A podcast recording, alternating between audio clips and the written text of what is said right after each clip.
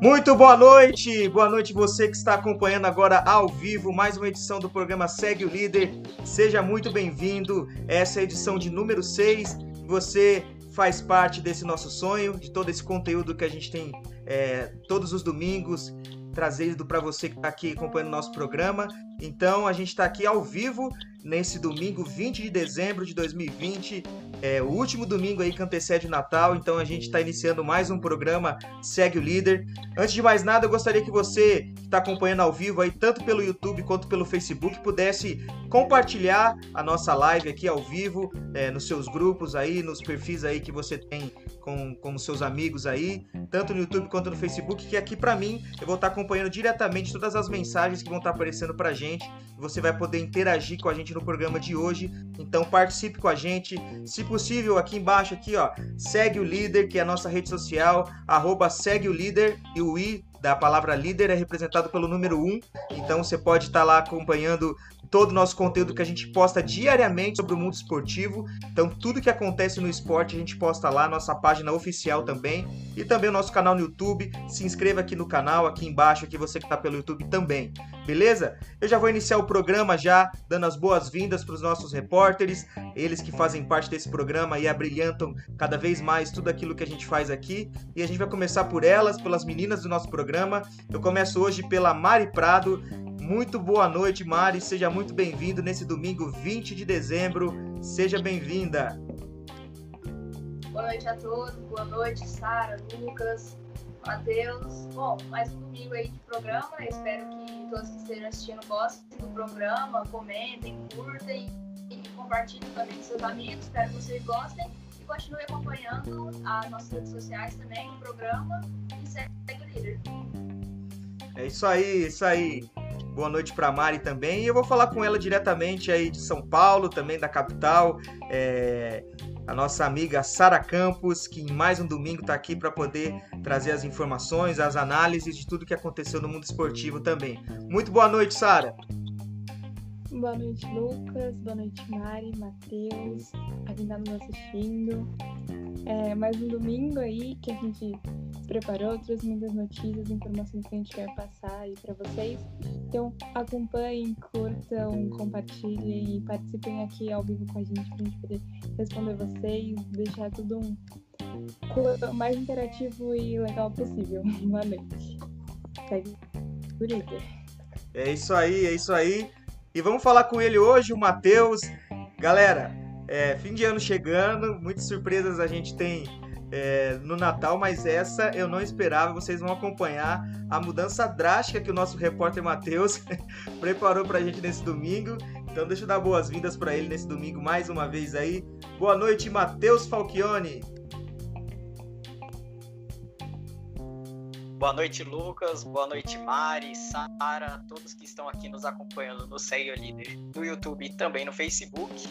É, é, estamos aí, né? Mudanças acontecem e dá uma mudadinha, dá uma esbranquecida no cabelo e tamo aí.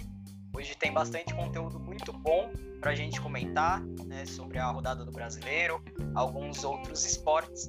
E peço já que você interaja junto com a gente aí no chat segue o líder. É isso aí. Deixa eu perguntar pro Matheus direto. Qual que foi a sua inspiração para poder fazer esse cabelo aí, cara? Foi inspirado em quem? Algum jogador de futebol? Ah, alguma personalidade aí do, do mundo da fama aí? Em quem que você se inspirou aí? Cara, pior que não teve inspiração não. Acordei, acho que a inspiração veio no sonho mesmo. Acordei, falei, não, vamos fazer e tamo aí. é isso aí. Galera, então mais uma vez gostaria que você que estivesse acompanhando aí as nossas a nossa transmissão aí, tanto no Facebook quanto no, no YouTube. Por favor, comente aí para a gente saber de onde você está assistindo, você que está é, ouvindo nossa transmissão, se está chegando legal para você o áudio, a imagem também. Semana passada a gente estava ajustando essa transmissão ao vivo aí, mas hoje, graças a Deus, a gente já conseguiu encontrar os pontos que estavam sendo motivos de defeito aí, mas a gente conseguiu. Então a gente já tem algumas pessoas acompanhando a gente ao vivo aqui e a gente já vai falar de cara já sobre os títulos desse domingo, teve muito título acontecendo aí, final de ano chegando.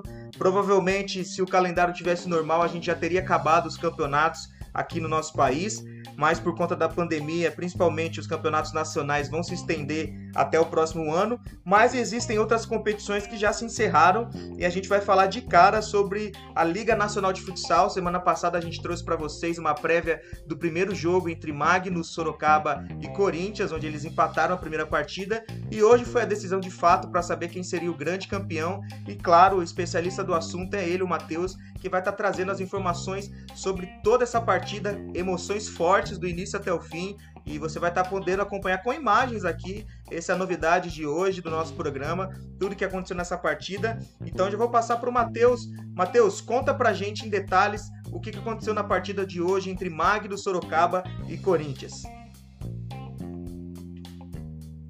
Bom, vamos lá. É, foi uma tarde muito calorosa, né? Muito quente aqui no, no estado de São Paulo e principalmente lá em Votorantim. As equipes que vieram de um empate na primeira partida entraram com sangue nos olhos.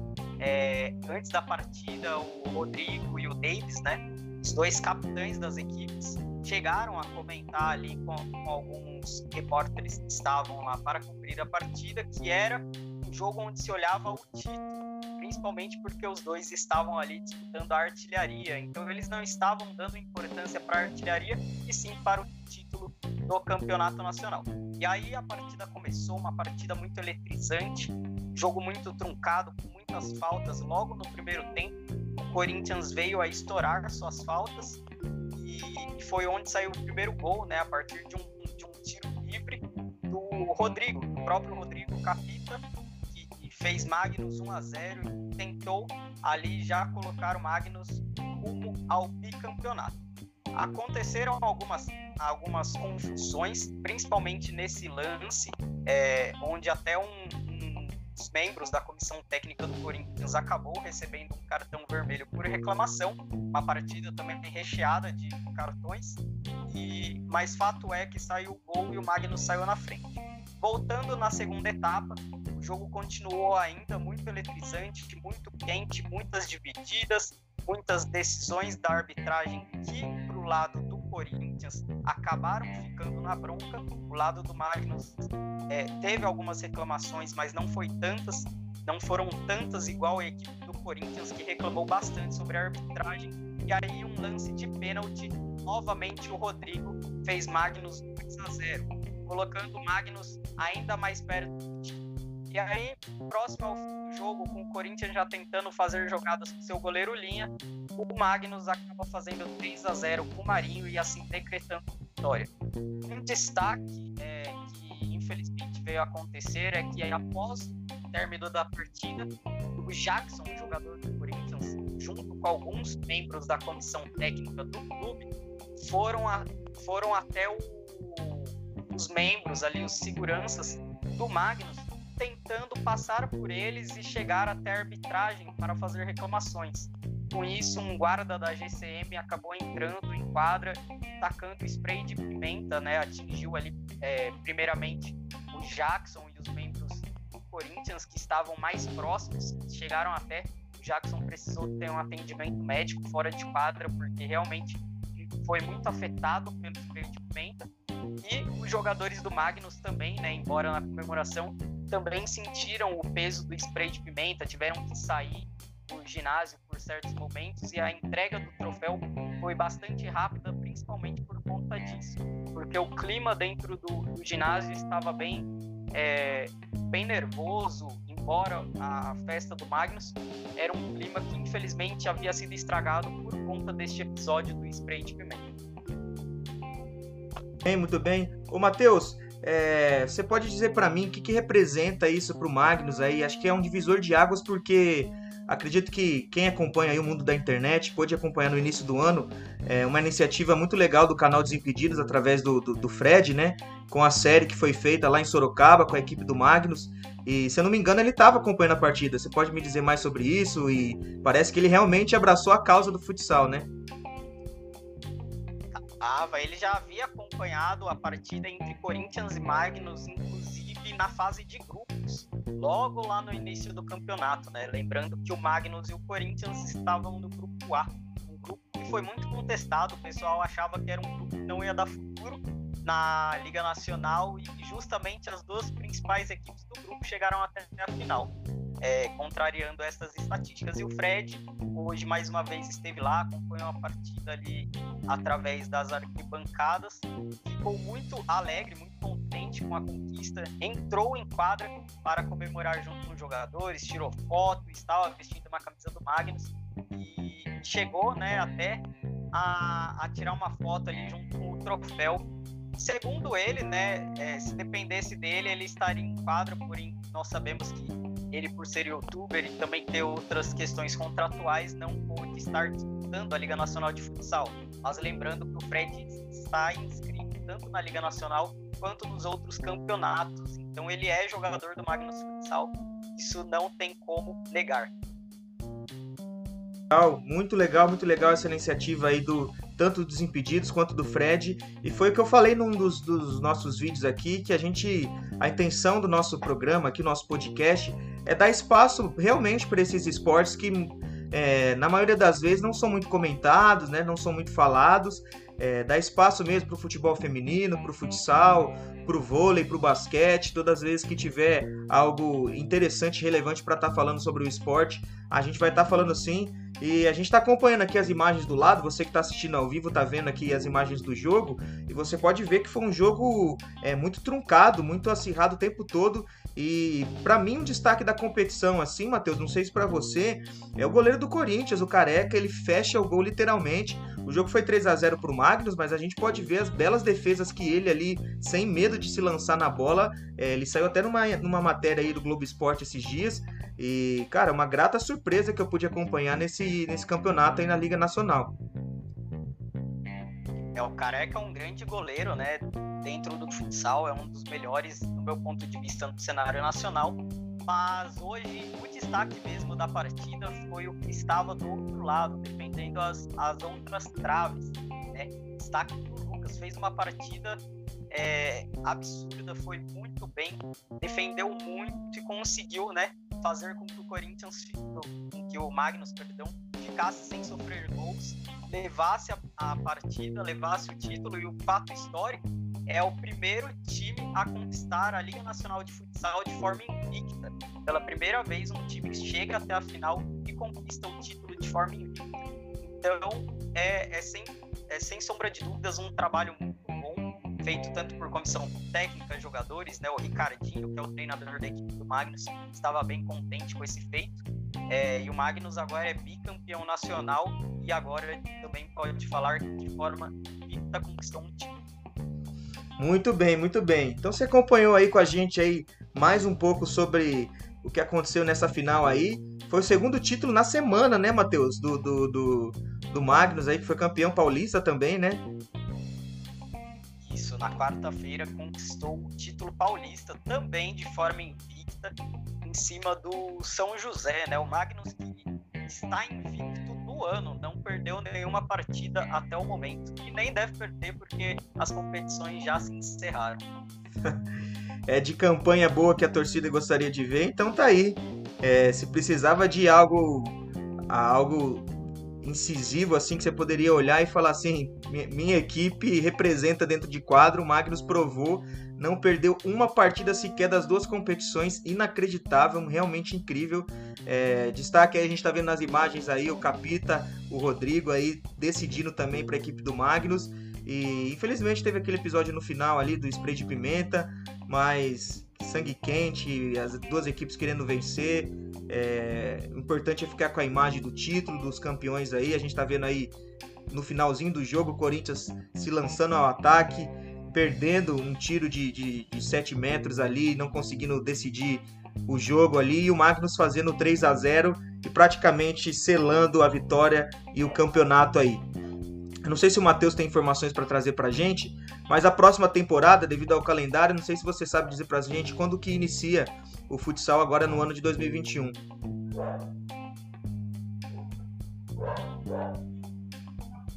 Bom, acredito que, que vai ser algo que a Liga Nacional de Futsal vai ter que né, ter algo bem estudado, bem planejado, até porque se não me falha a memória, ano que vem também é ano de mundial, né? O Brasil vai estar disputando aí mais um título mundial na categoria de futsal. Então, o futsal nacional vai acabar perdendo alguns jogadores por conta desse compromisso, principalmente o capítulo, porque ele também é capitão da seleção brasileira, então ele vai estar desfalcando Magnus é, nesse período. Então é algo que a Liga Nacional de Futsal vai, vai ter que planejar muito bem, né? Esse ano, infelizmente, planejamento teve que ser refeito por conta da pandemia e ano que vem eles já devem vir com algo mais estruturado. Não só a Liga Nacional de Futsal, mas também os campeonatos estaduais e as outras competições vão ter que ter esse jogo de cintura para conseguir fazer o calendário ser encaixado perfeitamente.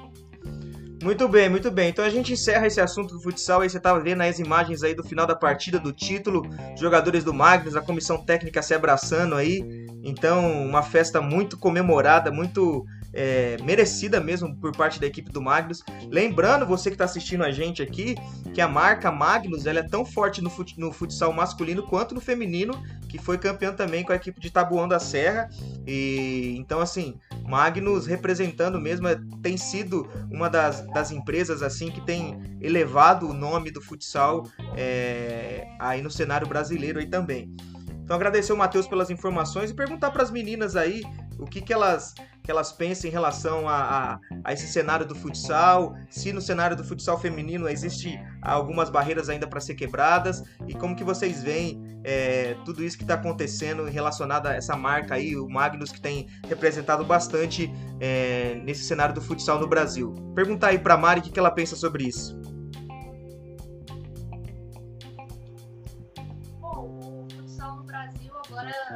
Ao passar dos anos, ele vem ganhando mais destaque, principalmente com o Magnus, que é a equipe principal, assim, que domina o futsal brasileiro.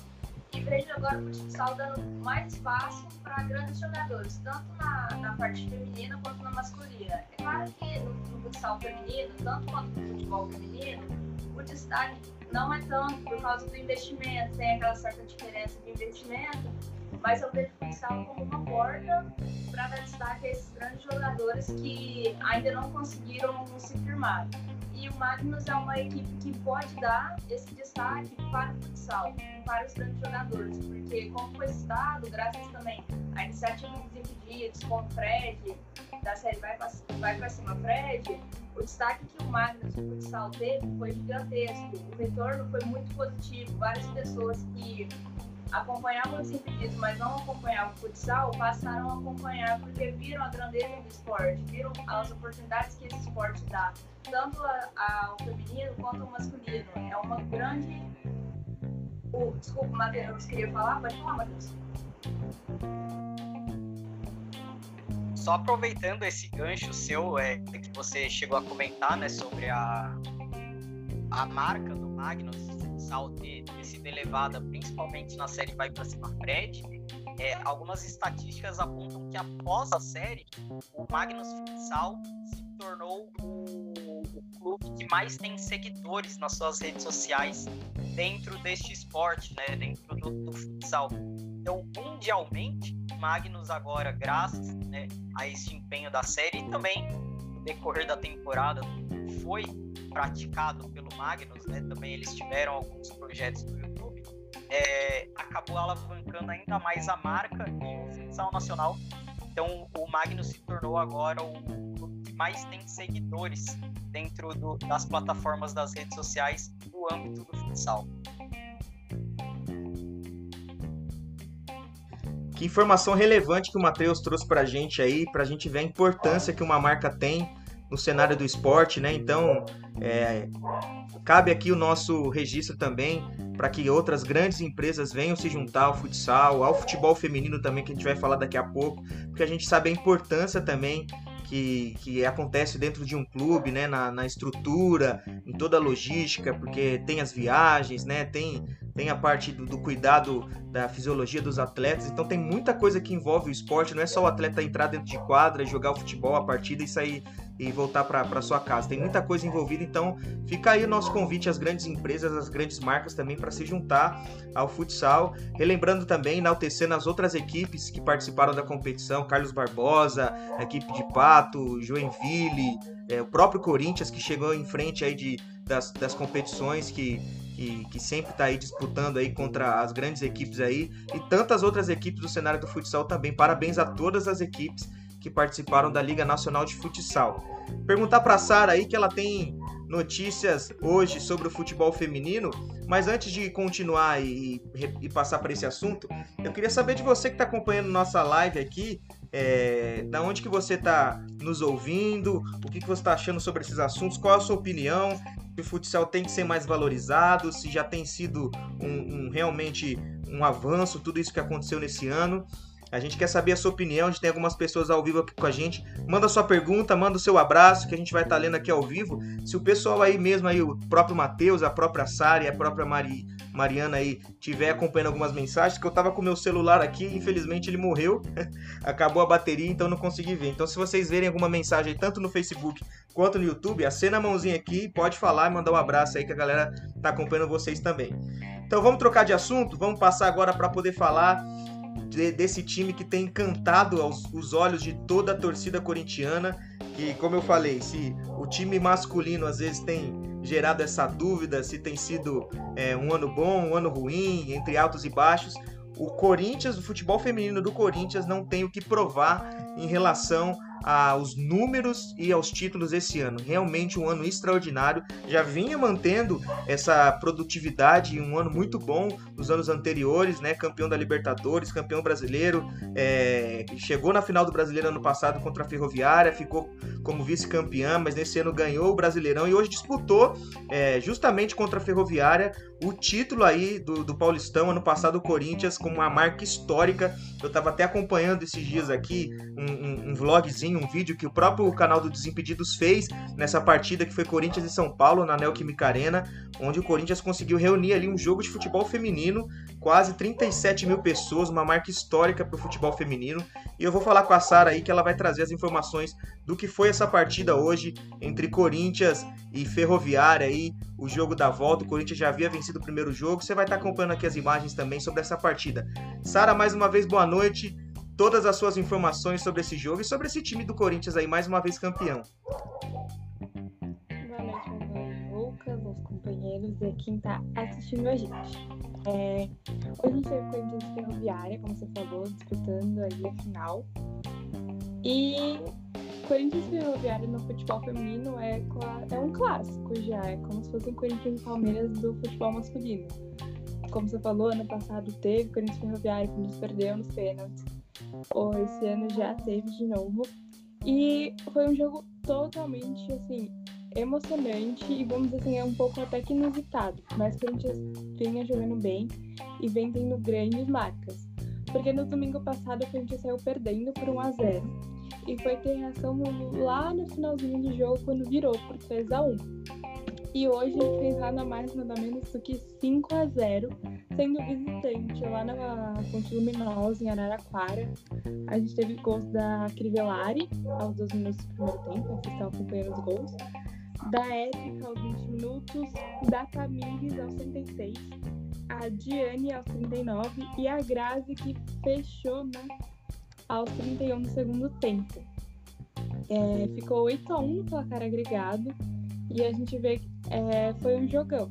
É, por mais que o placar tenha sido muito elástico, é, as meninas do Corinthians jogaram muito bem, como você disse, 2020 foi um ano especial. Entre tantas coisas é, difíceis que aconteceram, foi um ano muito bom para a equipe do Corinthians feminino. Mas a gente tem que ressaltar que esse é um trabalho que vem sem, que é um trabalho longo prazo, né? Não foi, ah, a gente contratou um, um técnico é, ontem e o resultado está saindo hoje. Não, fica tão alerta para o futebol masculino. É um trabalho que começou em 2016. Assim, em 2016 até hoje já foram sete títulos. Foram Brasileirão de 2018 e de 2020, Libertadores de 2017 e 2019, Paulistão, que hoje foi bicampeão, 2019 e 2020, e Copa do Brasil de 2016. Então, investir num trabalho assim a longo prazo, a gente vê que dá resultados. E esses resultados a gente pode ver no Corinthians do futebol feminino. E como você falou, o Corinthians bateu a marca, né? O jogo que o Corinthians fez com São Paulo bateu um recorde. É, a transmissão hoje foi feita pela Band, assim como domingo passado. E a Band vem apoiando o futebol feminino, é, comentarista, narradora, repórter, todo mundo é mulher também. Então é muito legal ver o espaço que a internet está dando, a televisão está dando e as pessoas estão deixando entrar na casa delas as informações sobre o futebol feminino.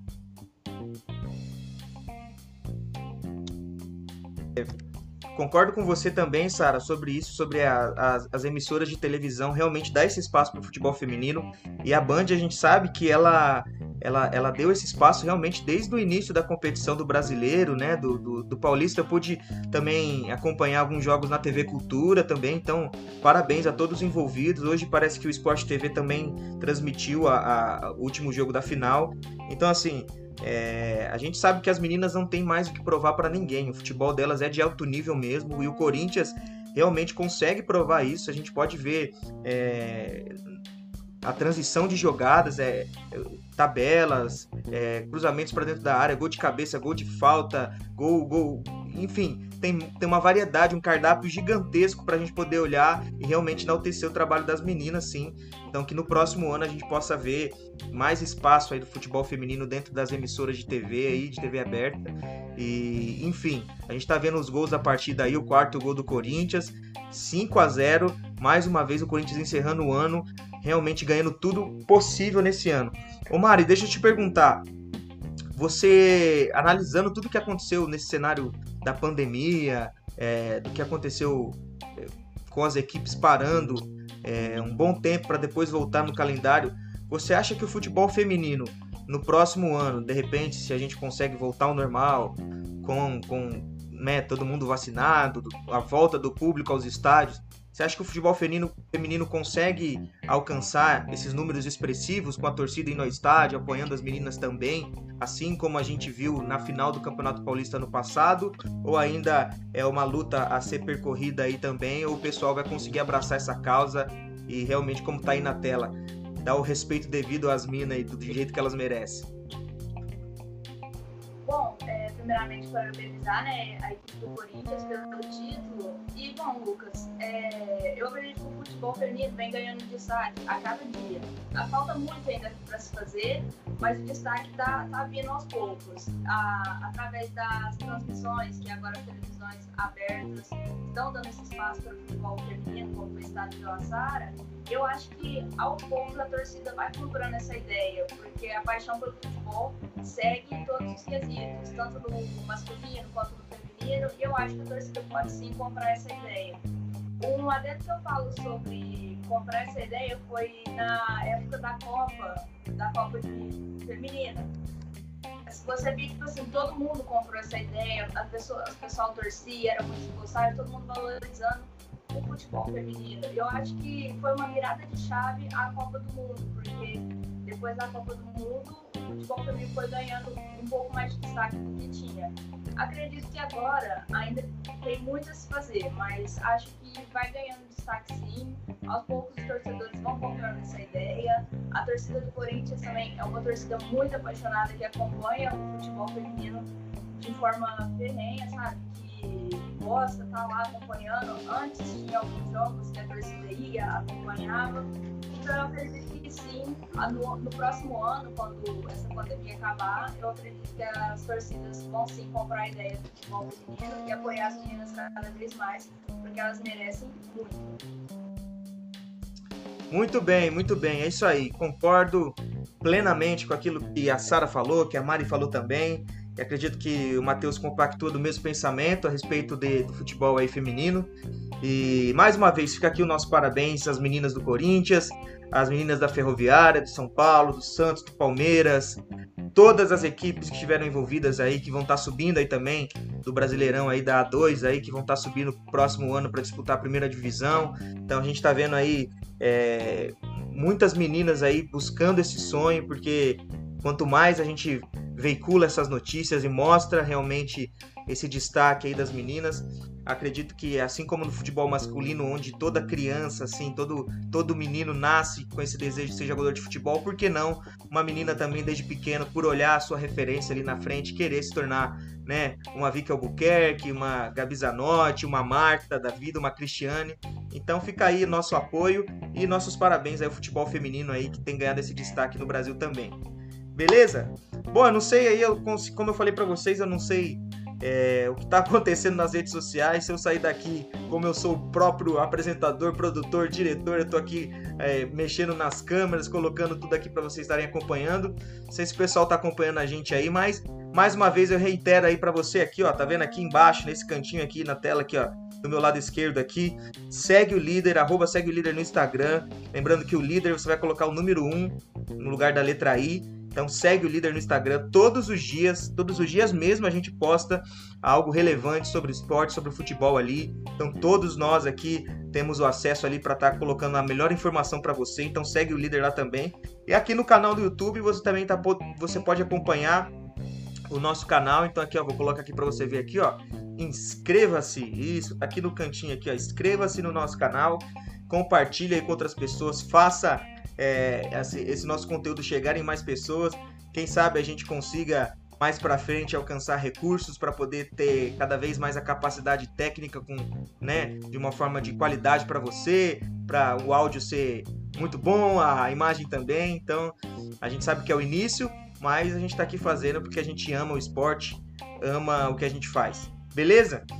E a gente vai partir para o assunto principal da noite aqui, que é falar do Campeonato Brasileiro, chegando aí na sua fase final. Não vamos ter o fim do Brasileirão no ano onde ele iniciou, né? Um ano atípico, a gente sabe tudo que, aquilo que aconteceu, né? Nesse ano onde a gente teve que conviver com essa praga, essa, essa doença aí do coronavírus aí, mas eh, se Deus quiser, a gente vai voltar ao normal no próximo ano. Então o Campeonato Brasileiro só se encerra em fevereiro do ano que vem, que já está aí, né, em 2021. E, mas está pegando fogo, muita coisa acontecendo. E o destaque, querendo ou não, é aquele que dá jus ao nome desse programa, né? Aquele que, nesse momento, representa o nome do nosso programa, né?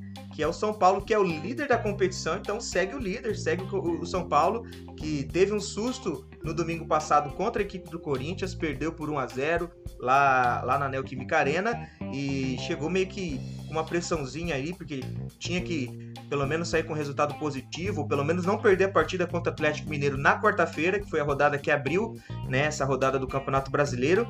E a gente vai falar justamente com a Mariana sobre essa rodada aí, sobre o São Paulo, que conseguiu vencer, venceu com autoridade a equipe do Galo, conseguiu distanciar também do Atlético Mineiro e ver agora na sua né, no seu retrovisor aí o Flamengo, que está com um jogo a menos, que pode, ao longo do final do campeonato aí, tentar ameaçar, tirar essa liderança do São Paulo. Então, Mari, conta pra gente tudo que você viu sobre essa partida aí do São Paulo, tudo que você pôde acompanhar e as suas perspectivas aí pro São Paulo no Campeonato Brasileiro. Daqui a pouco a gente vai falar sobre os confrontos da Copa do Brasil, os nossos palpites.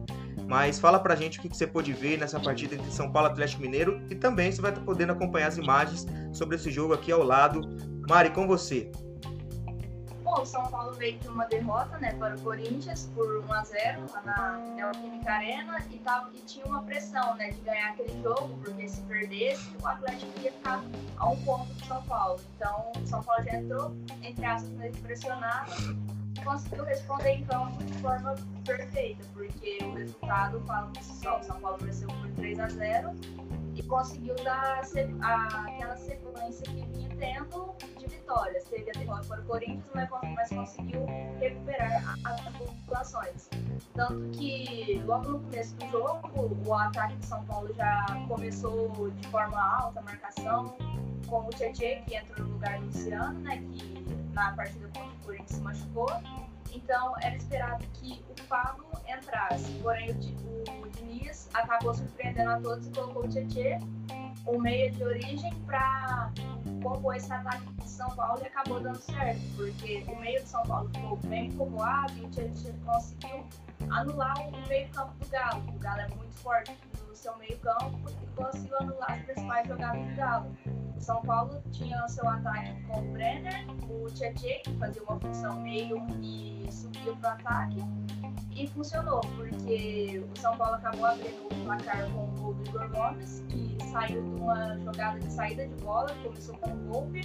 Daniel Alves pegou a bola, tocou pro Tietchan, Tietchan encontrou o Igor Gomes, e Igor Gomes acertou um belo chute. Aí o São Paulo já fez 1x0 e conseguiu sustentar esse resultado durante o primeiro tempo. Já no segundo tempo, o time voltou o mesmo time, né? Só que logo veio a alteração do Vitor Bueno, que também acrescentou demais para o segundo gol do São Paulo. A jogada saiu na ponta esquerda, com o Igor Gomes e o Vitor Bueno, que cruzou para o Gabriel Sara, que entrou, que entrou dentro da área e tocou para o gol. E o terceiro gol saiu de mais um Milan de Cotia, né? O Toró, que aproveitou que já estava caindo um toró no Morumbi né, e deixou o seu numa chapada, que ele cortou para o meio, é uma característica do toró. Acabou cortando para o meio e completou o placar 3 a 0 para o São Paulo. O São Paulo, nesse jogo que foi adiantado dessa rodada, venceu o Atlético por 3 a 0 e abriu 7 pontos de vantagem naquele jogo. Porém, agora já fica de olho no Flamengo, que venceu o Bahia, e agora está a 5 pontos de São Paulo. O Flamengo agora é o vice-líder e está na cola de São Paulo, e o Atlético caiu para a terceira colocação. Muito bem. É, um detalhe interessante que enquanto a Mari ia falando aí sobre as imagens, é, acredito que sem ela perceber, ela foi falando e as imagens totalmente linkadas com tudo que ela ia falando. Então ficou bem legal aí é, detalhe aí pro, pro bom, o bom humor da nossa repórter aí, falando que Toró aproveitou que estava caindo um Toró no Morumbi e fez o terceiro gol do São Paulo. Deixa eu perguntar pro Matheus o que, que ele tá é, entendendo sobre essa fase do São Paulo aí, como é que ele tá olhando. É, e essa cola aí do Flamengo aí contra o São Paulo vai, vai, vai ser a disputa até o fim do campeonato. É o time realmente que vai estar tá é, medindo forças aí. A gente está, se eu não me engano, aí faltando 10 rodadas para encerrar a competição. Então tem, tem muitos jogos aí em disputa aí pela frente. Então são 10 partidas, são 30 pontos em disputa aí. Então é, vamos acompanhar aí para ver qual, qual vai ser as equipes que vão é, deslizar no meio do caminho, que vão tropeçar, porque é hora que os times não podem errar. E o São Paulo, a gente vai falar daqui a pouquinho, vai ter uma outra competição tentando né, ganhar de forma inédita né, a Copa do Brasil, então talvez vai priorizar algumas coisas relacionadas a esse título, porque é um caminho mais curto, né, para ser campeão, mais curto também para ir para Libertadores. Então deixa eu perguntar para o Matheus como é que ele vê essa fase do São Paulo e também o Flamengo, que pelo que pôde acompanhar o Matheus também, teve uma partida é, com muitas emoções também, sete gols lá no Maracanã, Flamengo e Bahia ficou 4 a 3 e o Flamengo continua na cola do líder São Paulo. Matheus. Bom, é, o São Paulo ele vem né, com bom futebol aí nas últimas partidas, embora o tropeço contra o Corinthians no último domingo, é um time que vem né, jogando um futebol de alto nível, vem jogando muito bem. E por outro lado, o Flamengo é um time que está jogando, está fazendo boas partidas, porém, uma vez ou outra, acaba tropeçando no seu principal problema, que é a linha defensiva, algo que já vinha sendo um problema desde o início da temporada com o Domenech. E agora o Rogério Ceni vai tentar reverter essa situação, né? Um nome que, que foi bastante bem, principalmente por conta desse sistema defensivo e que vai tentar implementar, implementar o Fortaleza que tinha uma defesa muito boa dentro da competição.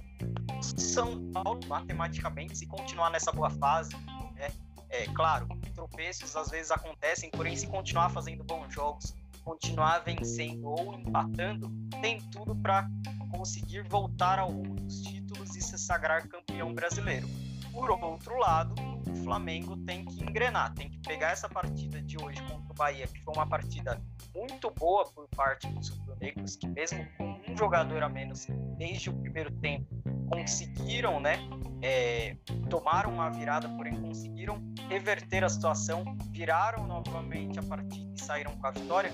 Se né, continuarem, pegarem essa partida de hoje, continuarem a boa fase, podem sim conseguir alcançar o São Paulo, né, deixar ali é, os números bem parelhos, né? Torcendo para que São Paulo acabe tropeçando e decidir tudo na última rodada, pois a última rodada teremos São Paulo e Flamengo.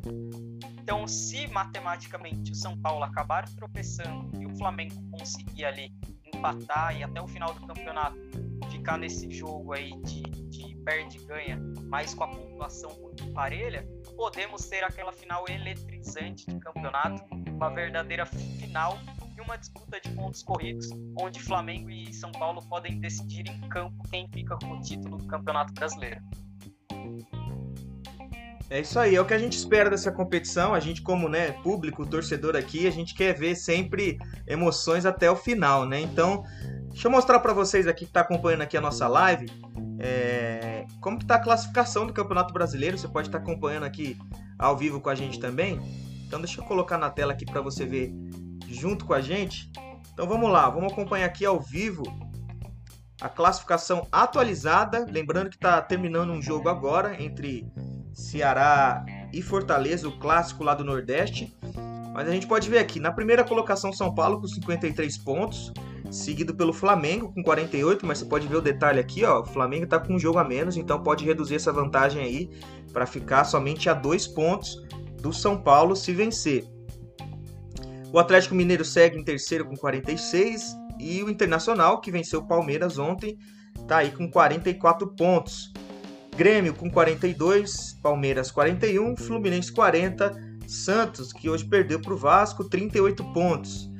Já na nona colocação, o Ceará está chegando aqui na nona colocação com essa vitória sobre o Fortaleza, está ganhando por 2 a 0.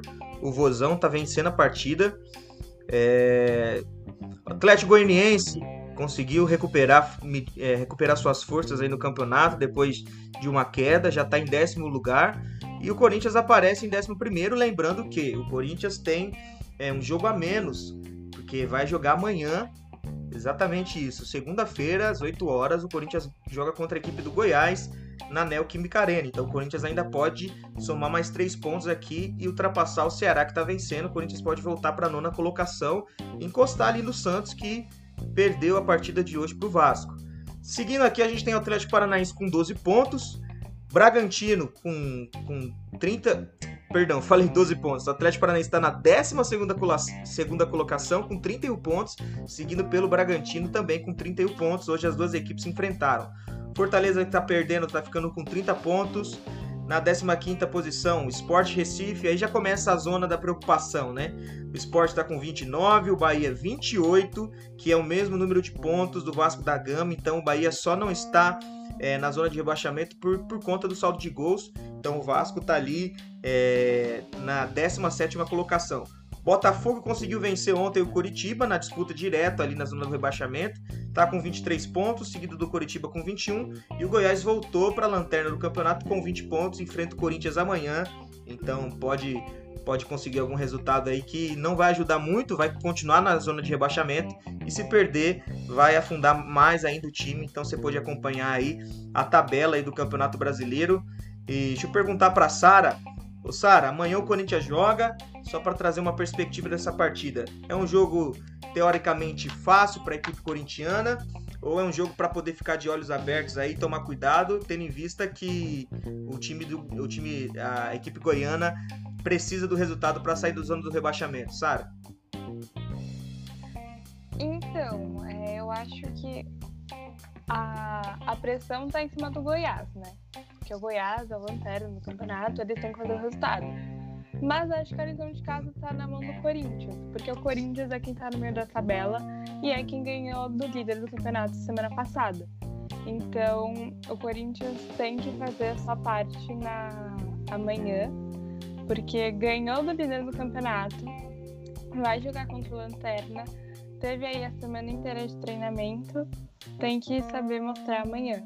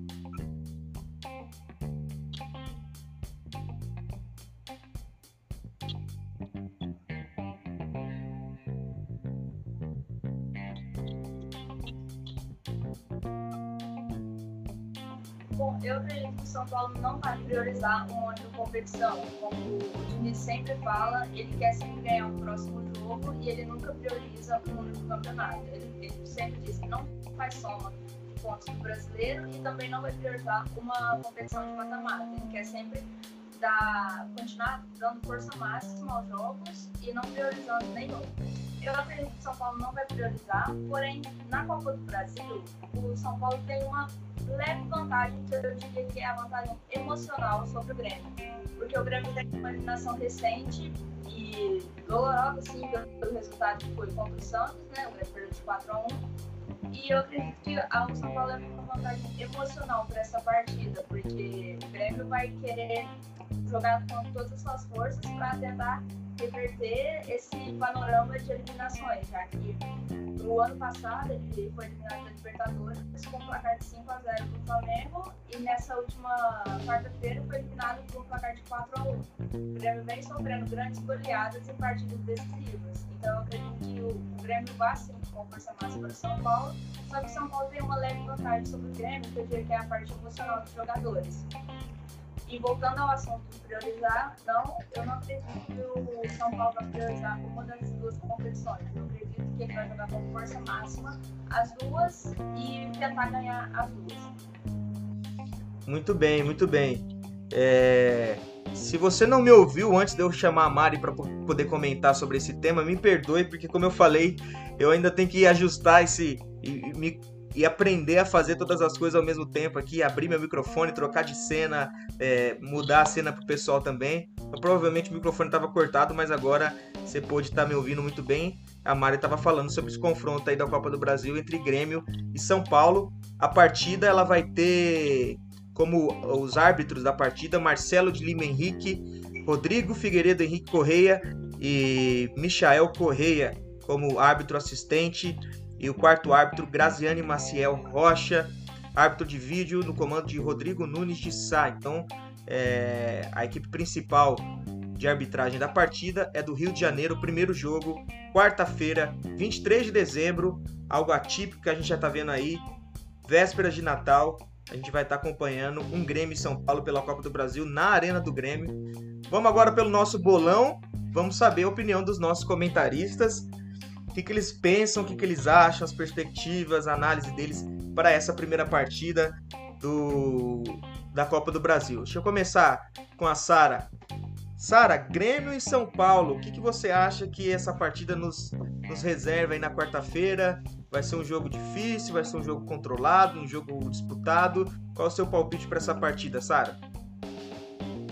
É, eu acho que assim, tem tudo para ser um jogo emocionante. É, o Grêmio ele vem para tentar o resultado e o São Paulo vem para manter uma boa fase. É, nessa de ir tentar o resultado tudo mais, acho que o Grêmio vai deixar muito mais espaço para o São Paulo.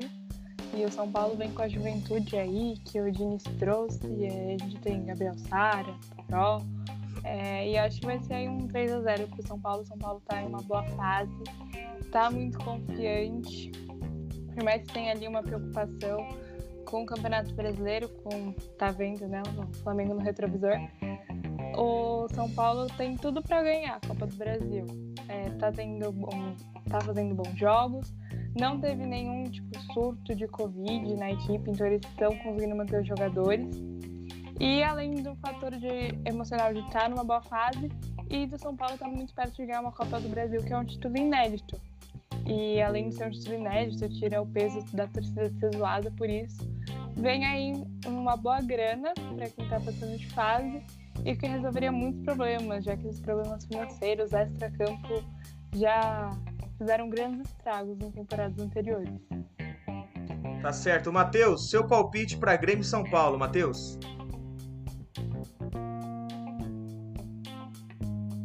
Cara, é, assim como a Sara falou, vai ser um jogo bem difícil, né? É, a Mari reforçou a questão emocional. Realmente, o Grêmio vem muito abalado para essa partida, depois de um tropeço diante do Santos, né? De forma ali desastrosa, um time que praticamente não se encontrava em campo. Ontem não fez uma boa partida pelo Campeonato Brasileiro, no meu ponto de vista. Fez uma partida bem, bem abaixo do esperado. Então vai vir disputar né, uma, um primeiro jogo de semifinal de Copa do Brasil contra a equipe que está mais forte no cenário atual né, do Campeonato Brasileiro ali e vai sofrer. Vai ter que colocar ali boas peças, né, movimentar bastante o jogo para tentar um bom resultado. Eu chuto que vai ser 2 a 0 para o São Paulo essa primeira partida. Muito bem, então os nossos comentaristas apostando no São Paulo. E deixa eu perguntar para a Mari o que ela acha sobre essa partida. Quem vai sair vencedor, se vai sair empatado entre Grêmio e São Paulo, Mari? Bom, é, o Grêmio vai para essa partida com os bons faltos, né? O Alisson e o Orejuelo já são desfalques confirmados.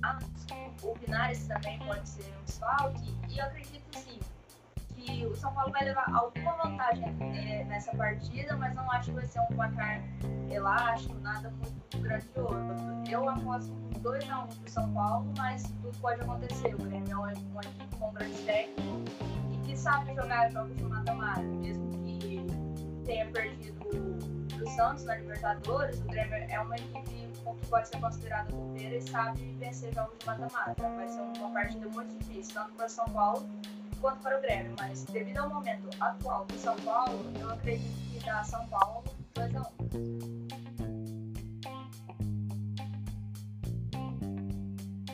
a opinião da, da Mari sobre essa partida aí. Bom, como eu também faço parte do programa, eu também vou palpitar.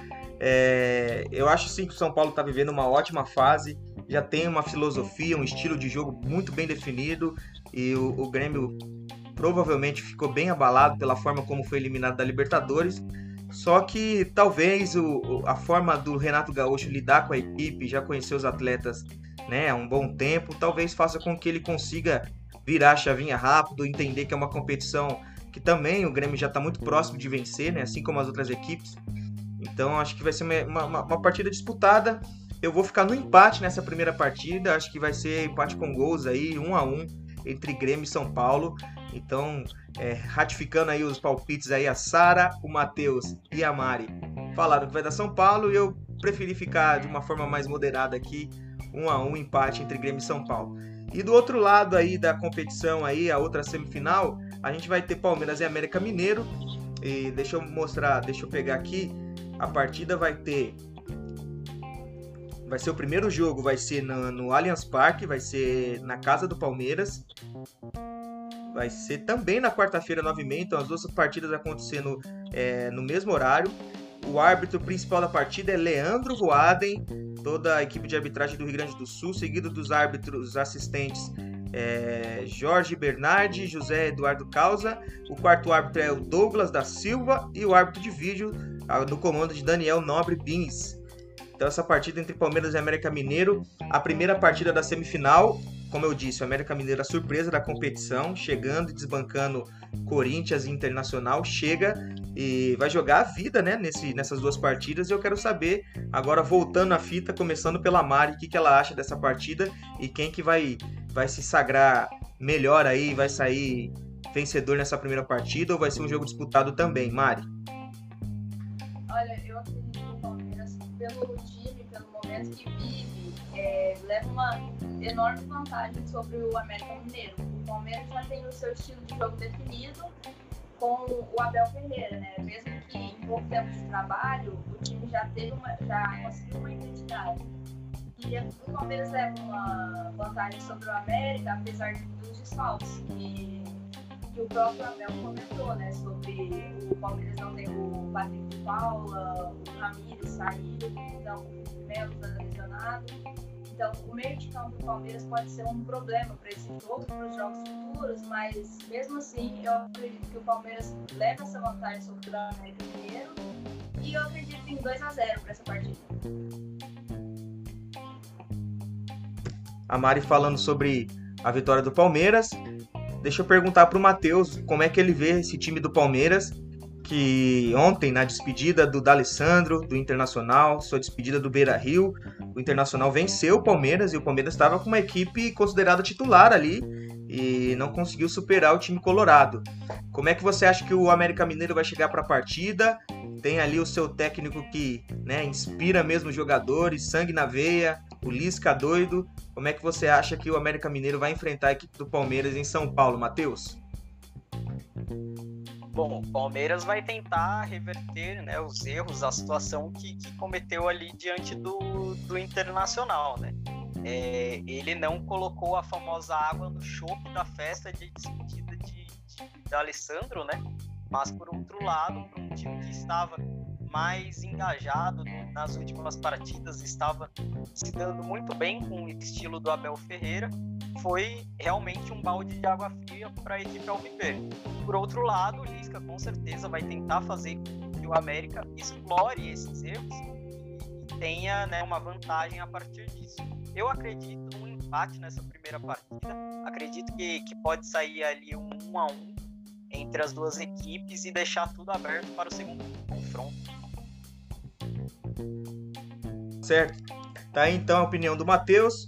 E vou encerrar também com a Sara para saber sobre essa partida como é que você acha que o Palmeiras chega para esse Como confronto é que você aí? acha que o América Mineiro vai enfrentar a equipe do Palmeiras em São Paulo, Matheus? Eu acredito que vai no empate Bom, também. O Palmeiras vai tem tentar gols da reverter né, os erros, a jogo de volta. Que, que cometeu ali Acho que o. Por outro é, lado, o Palmeiras está mais focado na Libertadores do que na Copa do Brasil. O América, o América vem mais focado para esse jogo. Tenha né, uma vantagem é, a Vem com força total aí, o Palmeiras pode estar tá pensando muito na Libertadores e não ter um foco total na Copa do Brasil.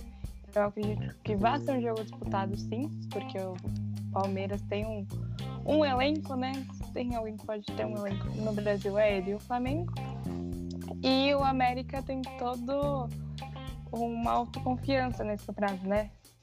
Eliminou grandes equipes, é, equipes de grande camisa. E como tu falou, o Lisca tá ali para animar todos eles. Então eu acho que vai dar um empate, 0 a 0 vai ser um jogo bem disputado. E aí vai ter que se resolver no jogo da volta. Tá, então, opiniões bem diferentes, né? De Grêmio e São Paulo. A gente é, não tem como duvidar de equipes que, que entregam praticamente tudo de si numa competição. Então a gente sabe que o Campeonato do América Mineiro né, não tem que provar nada para ninguém, né? É realmente a equipe fosse ver entre os quatro ali, é a quarta força do, do desse final de campeonato aí. Então, é, tira um pouco o peso, né, de querer provar alguma coisa, de querer ser o favorito. Então, acredito que eles vão entrar e dar o um melhor nessa partida. É, também fico com a opinião da Sara, também acredito no empate ali. É, o time do Palmeiras é um time agressivo, mas o sistema defensivo que o Lisca às vezes propõe para suas equipes é bem eficiente, então acredito que vai ser um jogo de poucos gols. É, se não 0 a 0 talvez um 1 a 1 também. Talvez o América consiga sair vencendo a partida, se fecha lá atrás, enfim. Isso aqui é só palpite, gente. A gente não sabe o que vai acontecer. Às vezes a gente pode ser surpreendido, né? Talvez todos nós aqui jamais poderíamos falar que o Santos venceria da forma como venceu o Grêmio na última quarta-feira, né? A gente se surpreendeu bastante com isso. Então, é, lembrando também, a gente tem dois representantes do nosso país aí na, na Copa Libertadores, Santos de um lado e Palmeiras do outro. Provavelmente a gente vai ter né, dois clássicos aí é, entre Argentina e Brasil, né? Palmeiras já conhece o seu, o seu adversário, que é o River Plate, e o Santos espera entre Boca ou Racing para saber quem, quem vai ser o adversário na semifinal. É, aproveitando esse assunto para a gente encerrar o programa também, como um palpite também, como o Santos está esperando a sua, o seu adversário, ficaria muito interessante saber que dois dos principais é, adversários, né, e clubes do nosso, do nosso futebol, né, do clube do futebol paulista principalmente, e dois dos principais adversários e clubes do futebol argentino, é, imagina só, um Boca e River de um lado e Santos e Palmeiras do outro, mas no caso cada um se enfrentando ali, é, e aí poderia decidir, né, se a gente teria talvez uma final só de brasileiros ou uma final só de argentinos, ou talvez um brasileiro representando e o outro argentino também. O que, que vocês acham sobre isso? Sara, você acha que as duas equipes podem chegar na final da Libertadores? Lembrando que a final é única no ano que vem. E o campeonato volta em janeiro já com as semifinais, acredito entre os dias 5 e 6 já. E a gente vai ter Palmeiras e River de um lado e Santos, ou Boca Juniors, ou Racing da Argentina também. Mas de certo é que o final da competição é entre Brasil e Argentina, sabe? É muito legal legal ver que dois clubes paulistas chegaram é, até essa fase da Libertadores. Os dois têm total capacidade de ganhar, é, passar para essa fase final. Eles provaram durante esse ano que tem equipe, tem elenco. É, o Santos que vinha razoavelmente com o Marinho, o Palmeiras que aí teve um, um pequeno assim, probleminha, um pouco com o Lucha, e agora com a Abel Ferreira tá dando conta, tá sabendo jogar, tá uma equipe bem compactada. Então acho que assim, os dois têm grande chance de estar na final, sabem muito bem o caminho do título e tem tudo para ser grandes jogos e é muito legal ressaltar novamente que duas equipes paulistas chegaram até essa fase.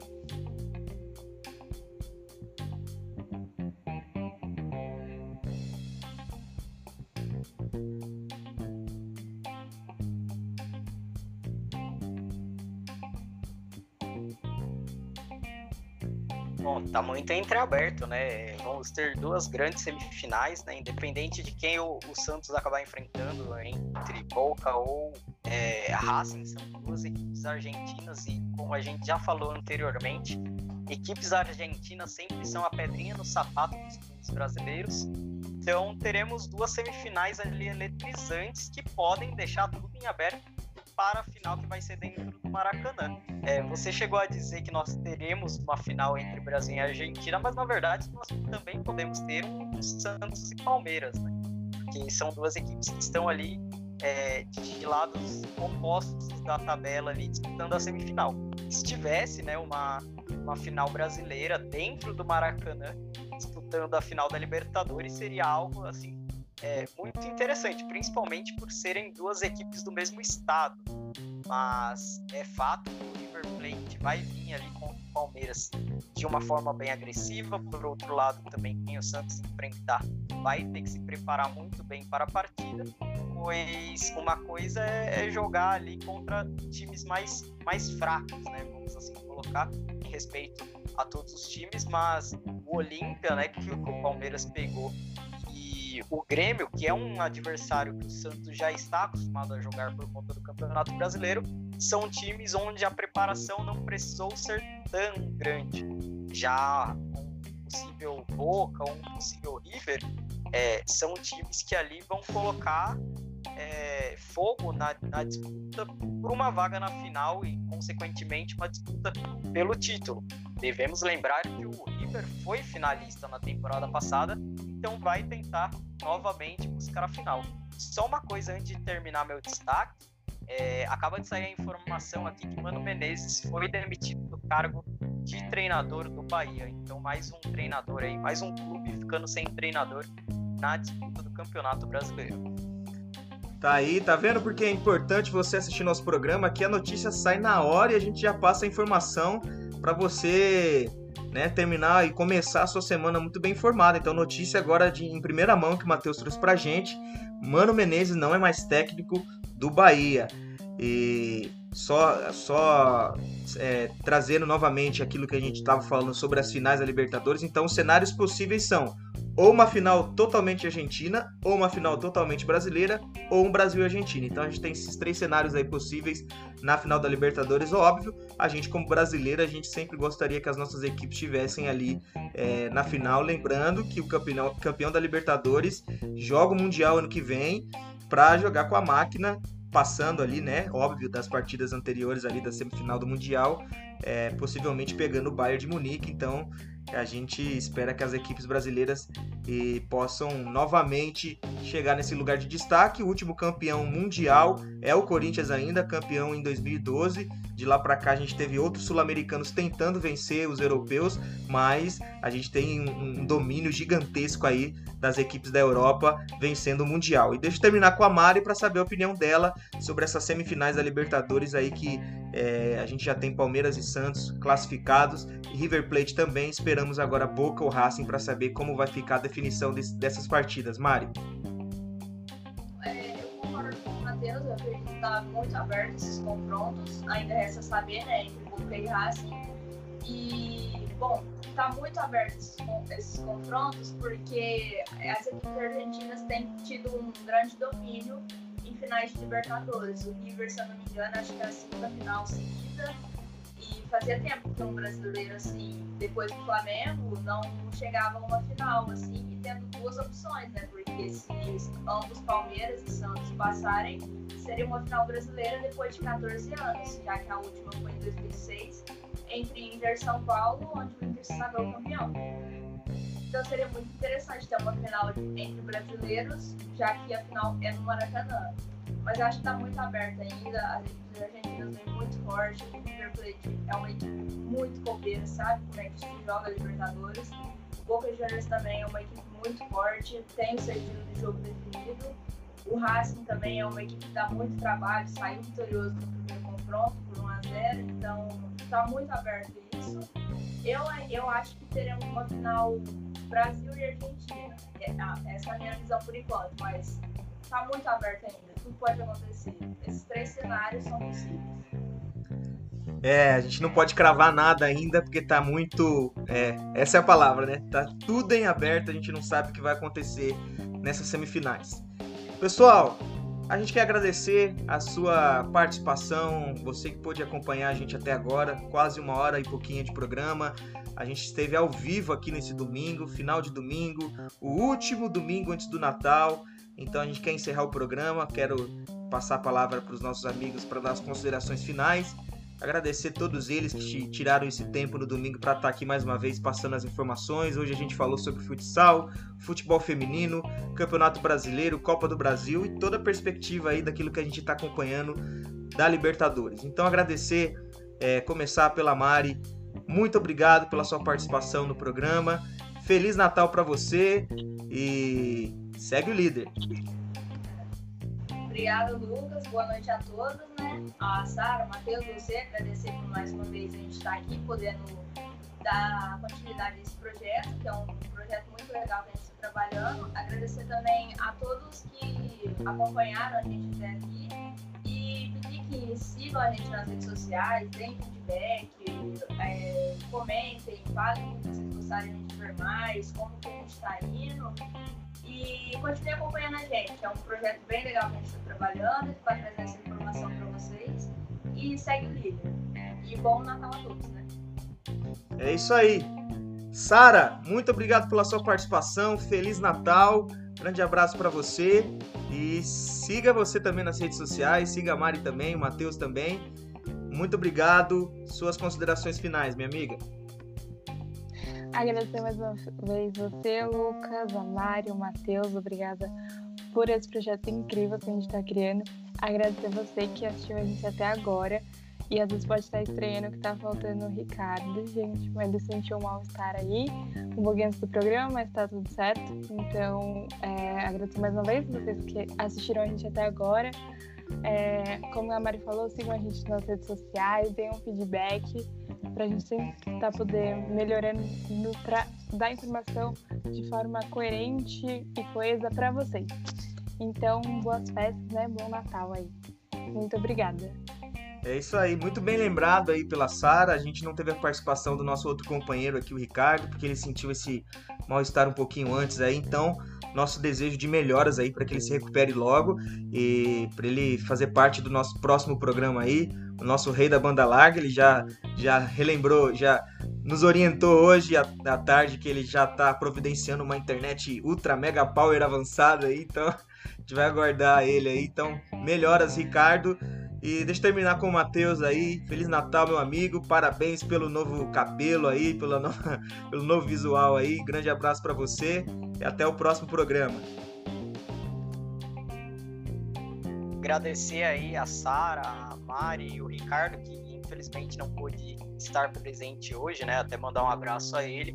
A você, Lucas, é... agradecer por, por este projeto, né? A gente iniciou agora próximo ao fim do ano, então tivemos aí um curto período de programas, porém que, que vem dando resultado, né? E que a gente possa levar esse projeto para frente e fortalecer ainda mais a partir de 2021. É, muito obrigado a todos que acompanharam, né? A gente hoje neste programa ao vivo, nos acompanhe nas redes sociais, pois assim como o Lucas falou, a gente está sempre atualizando sobre as notícias do esporte lá no Instagram, segue o líder, né? Então, o que a gente não está comentando aqui, porque o programa ele tem um limite de tempo, então a gente não consegue comentar sobre tudo. Era a nossa vontade, porém, infelizmente, a gente tem um tempinho para comentar. A gente acaba publicando lá no Instagram. Então, nos acompanhe lá para você não perder nenhuma informação. é, desejar Feliz Natal a todos que estão aqui nos acompanhando, também meus parceiros de bancada. E é isso, bora para 2021. Segue o líder.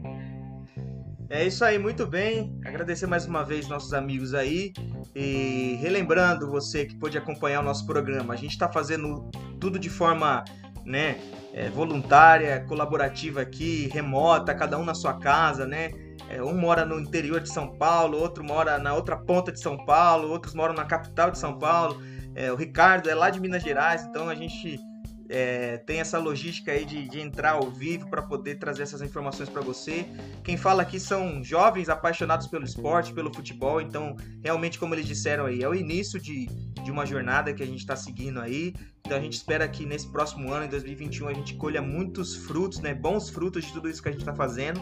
Então você aí que está assistindo nosso programa, de repente você né, faz parte de alguma empresa, alguma marca, quer fazer parte desse projeto aí do Cego Líder, entre em contato com a gente, manda uma mensagem no nosso direct lá no, no, no Instagram, arroba Segue o Líder. Lembrando que a palavra líder você substitui a letra I pelo número 1, né? Então, se você tem o interesse, né, de fazer parte desse desse sonho, né, que a gente tem construído juntos aqui. Então manda mensagem pra gente nas nossas redes sociais também, você pode estar acompanhando a gente também. E mais uma vez, siga-nos no Instagram, no YouTube também você pode acompanhar nosso trabalho agora também como segue o líder, também do mesmo nome do Instagram, você pode procurar lá que você vai encontrar o nosso conteúdo. E é isso. Feliz Natal para você, Feliz Natal para sua família, é, que você vive esse Natal aí é, buscando coisas boas num ano tão difícil que a gente pôde viver. Então que você aproveite o máximo quem está perto de você, sua família, seus amigos e óbvio, né, respeitando tudo aquilo que a gente tem vivenciado aí, né, tomando todos os cuidados devidos por conta dessa pandemia, mas se você tiver a oportunidade de abraçar, não deixe de fazer isso, porque vale muito a pena. É, a gente sabe que em um tempo tão difícil, onde as pessoas têm cada vez mais polarizado as suas opiniões, dividindo cada vez mais por poucas coisas, né?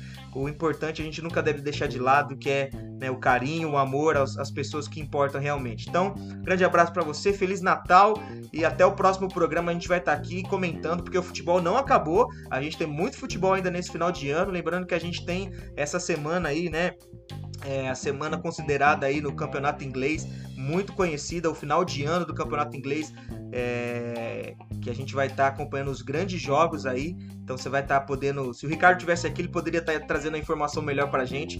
Mas no próximo domingo a gente vai estar tá aqui também comentando sobre tudo o que aconteceu, porque vai ter primeiro, os primeiros jogos da semifinal da Copa do Brasil e também tem rodadas decisivas no Campeonato Brasileiro também. Então muito futebol no final de ano e já em janeiro também, começando com muita com muito esporte pra gente aí. Grande abraço, amigos. Obrigado. Até o próximo programa. Esse episódio aqui do nosso podcast, do, do nosso programa que foi gravado ao vivo, tá lá no Spotify, tá também na plataforma da Anchor, no Google Podcast. Então você pode ouvir em todas as nossas plataformas digitais o, tudo aquilo que a gente falou hoje nesse programa ao vivo aqui. Grande abraço, fique com Deus e até o próximo programa. Segue o líder!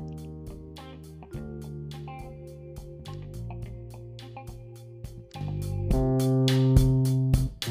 you.